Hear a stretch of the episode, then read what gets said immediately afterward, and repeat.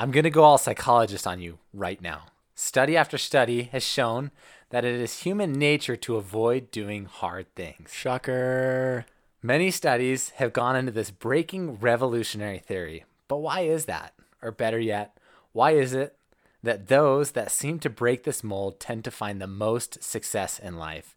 How is it that there are those that sleep and whine and there are those that rise and grind? Welcome to Date Yourself.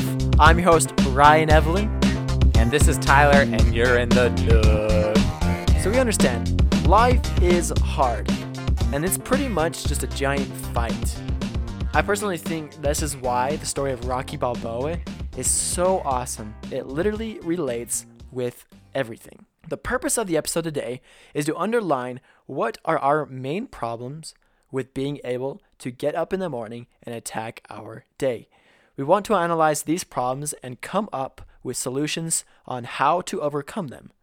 So, we went then to the street to find answers. Probably just not knowing what I want to do with my life and getting discouraged. But when I realized that I can do it and I have faith in myself, then everything is better. I think just being lazy or not believing in myself that I can do it. I think that's probably like the main thing that keeps me from achieving my goals.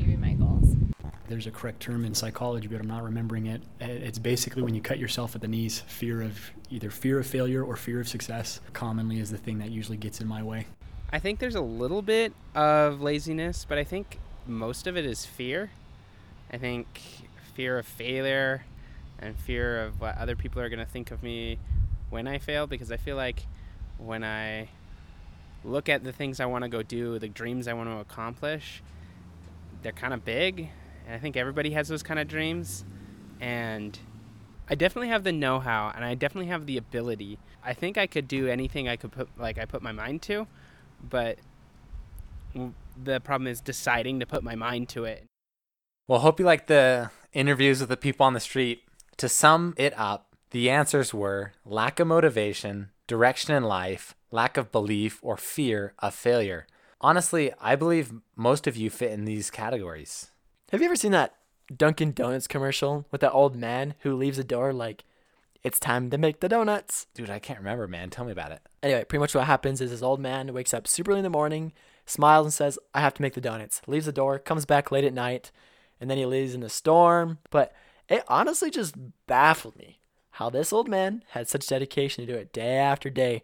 It's kind of stuck with me ever since. Dude, somebody's got to make those donuts. True that. But anyway, for rising and grinding, the donut man had it figured out. And these are the reasons why we donut. Oh, gosh. The first reason why we don't rise and grind is fear.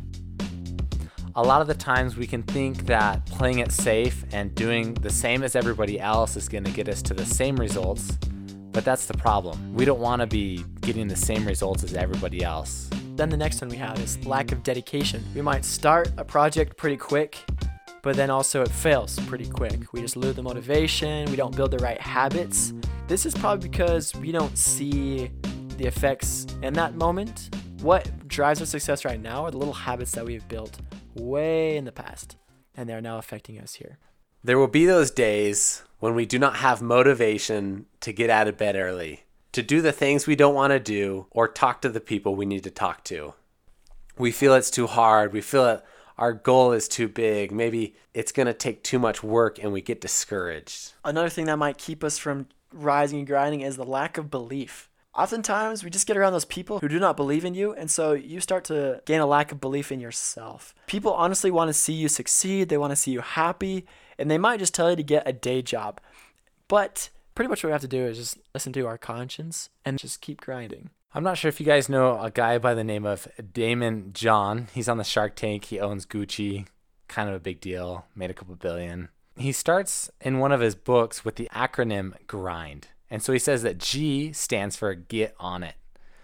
He says you can't start moving toward your goals until and unless you take that all important first step. That first step doesn't have to be a big one, it simply has to move you forward just a little bit. And for the R, it stands for repeat. We got to do something once and achieve a successful outcome.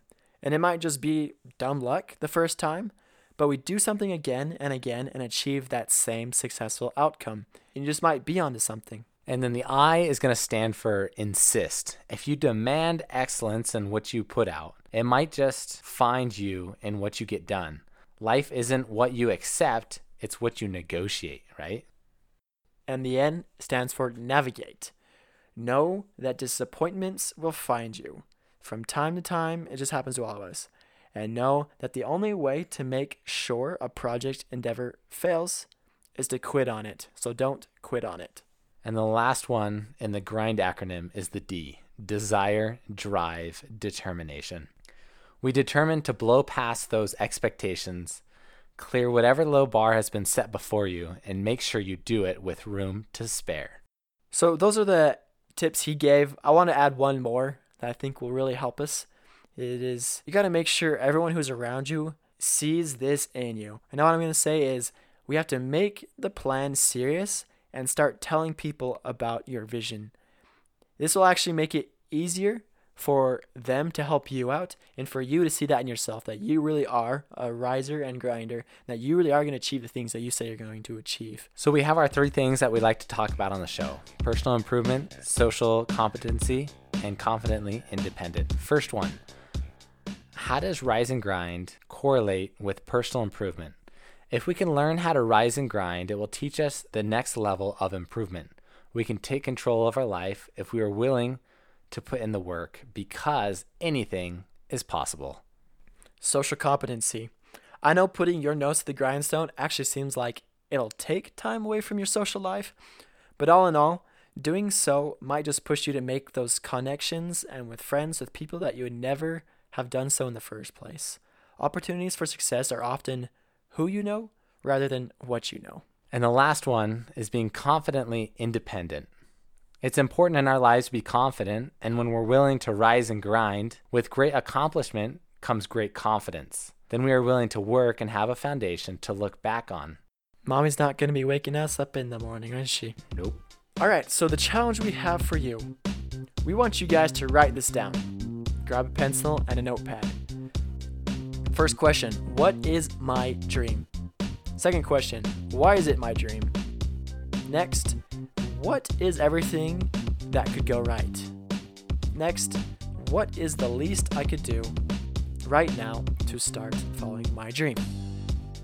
Now, our actual challenge is this take that first small step and take it now. Let us know how it goes. Email us at dateyourselfpod at gmail.com, and we would love to hear how the following steps have helped you. And make sure to subscribe. We're going to have a super sweet interview with my buddy who has changed my life, and he will change yours too. Checking out here at the Nook. Till next time.